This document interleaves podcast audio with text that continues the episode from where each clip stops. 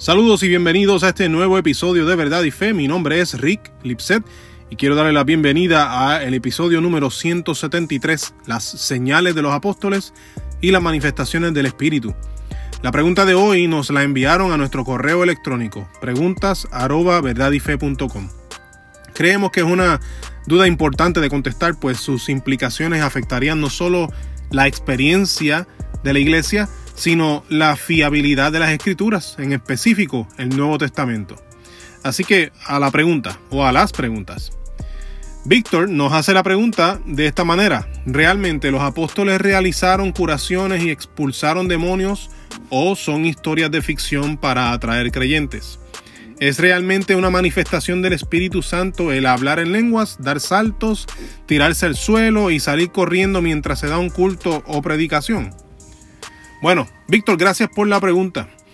Eh, mira, sobre la primera de los apóstoles, si realizaron curaciones y expulsaron demonios o demás. Cuando se comete un, un crimen, en este caso el engaño de la gente, se suele tener tres posibles motivaciones. Sexo, poder o dinero. Sin embargo, el relato de los apóstoles lo que les produjo a ellos fue la muerte fueron martirizados por el mensaje que proclamaron. Además, al momento de escribir estos relatos, o sea, los evangelios, hechos de los apóstoles, etc., todavía los testigos oculares de estas alegadas sanidades y milagros estaban vivos.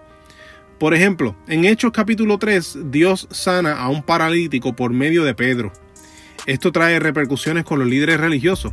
Cuando Lucas redactó el libro de los Hechos, estos líderes estaban vivos y pudieron haber traído evidencia en contra de estos hechos, pero no lo hicieron. Lo mismo pasó con el ministerio de Pablo, Felipe, etc. Los milagros que hacían por el poder del Espíritu Santo fueron atestiguados por otras personas. Significa que no hubiesen podido mentir libremente porque podían traer evidencia en contra de lo que ellos habían escrito, pero no la trajeron, no porque no la tuviesen, sino porque no la tenían. Considerando que estos testimonios les costó la vida a los apóstoles, no vemos ninguna oportunidad de que lo hayan hecho para lograr seguidores o algo así, o sea, obtener poder. Sencillamente no hace sentido. Los mentirosos no son buenos mártires. La segunda pregunta es sobre las manifestaciones del Espíritu Santo hoy día en la iglesia.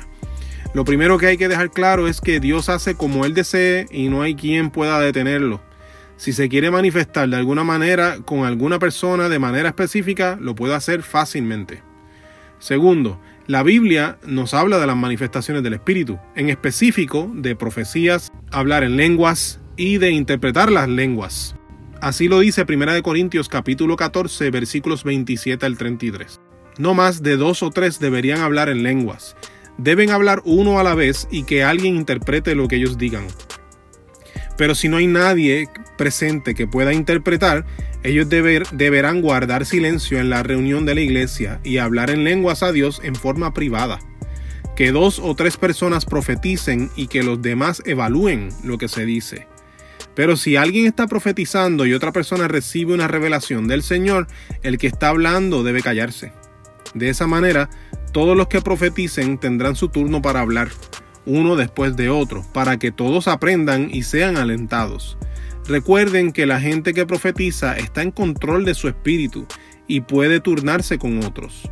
Pues Dios no es Dios de desorden, sino de paz, como en todas las reuniones del pueblo santo de Dios. Bueno, Pablo aquí le escribe a la iglesia en Corintios y afirma las lenguas, afirma la interpretación de las lenguas, la profecía y el discernimiento de las profecías. Algo muy importante en lo que él dice es el orden que debe caracterizar estas manifestaciones, porque Dios es un Dios de orden. Es bien curioso que Pablo enseñara que las lenguas no se pueden controlar, pero sí el profetizar. Y cuando me refiero a no, no poder controlarlas, me refiero a que van a salir. Por lo tanto, Pablo, Pablo lo que dice es que lo hagan en privado, si no hay alguien que lo pueda interpretar.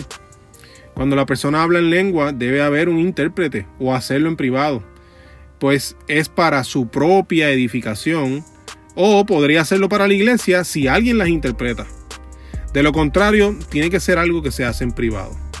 Así termina Pablo en esta sección en 1 Corintios, capítulo 14, versículos 39 al 40. Dice, Por lo tanto, mis amados hermanos, con todo corazón deseen profetizar y no prohíban que se hablen lenguas, pero asegúrense de que todo se haga de forma apropiada y con orden. Este texto deja fuera algunas de las manifestaciones que se incluyeron en la pregunta. Entonces, ¿qué podemos hacer cuando no sabemos qué hacer?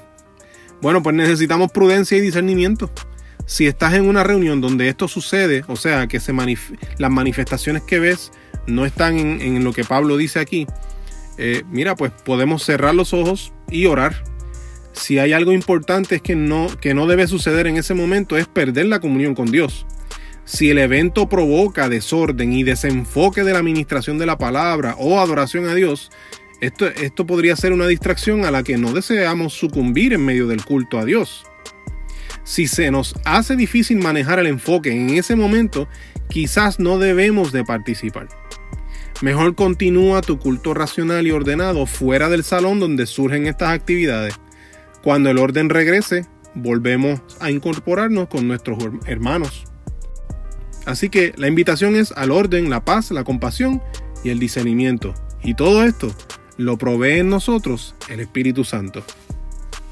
Espero que este episodio sea de gran bendición para ustedes. Mi nombre es Rick Lipset. Puedes encontrar nuestro ministerio de apologética en verdadyfe.com. Envíanos tus preguntas como la que contestamos hoy a preguntas@verdadyfe.com. Estamos en las redes sociales, estamos en YouTube donde te invitamos que des like, subscribe y a la campanita para que seas alertado tan pronto subamos contenido nuevo. Tenemos nuestro podcast en Spotify, Apple Podcast y muchos otros.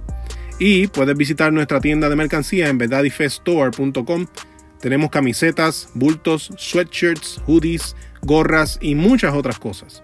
Su compra ayuda a que podamos continuar defendiendo y equipando a la iglesia a cumplir con la gran comisión. El dinero de su compra cubrirá los costos operacionales de nuestro ministerio. Por eso de antemano les damos las gracias. Eso es todo por hoy. Dios les bendiga y será hasta la próxima ocasión. Saludos.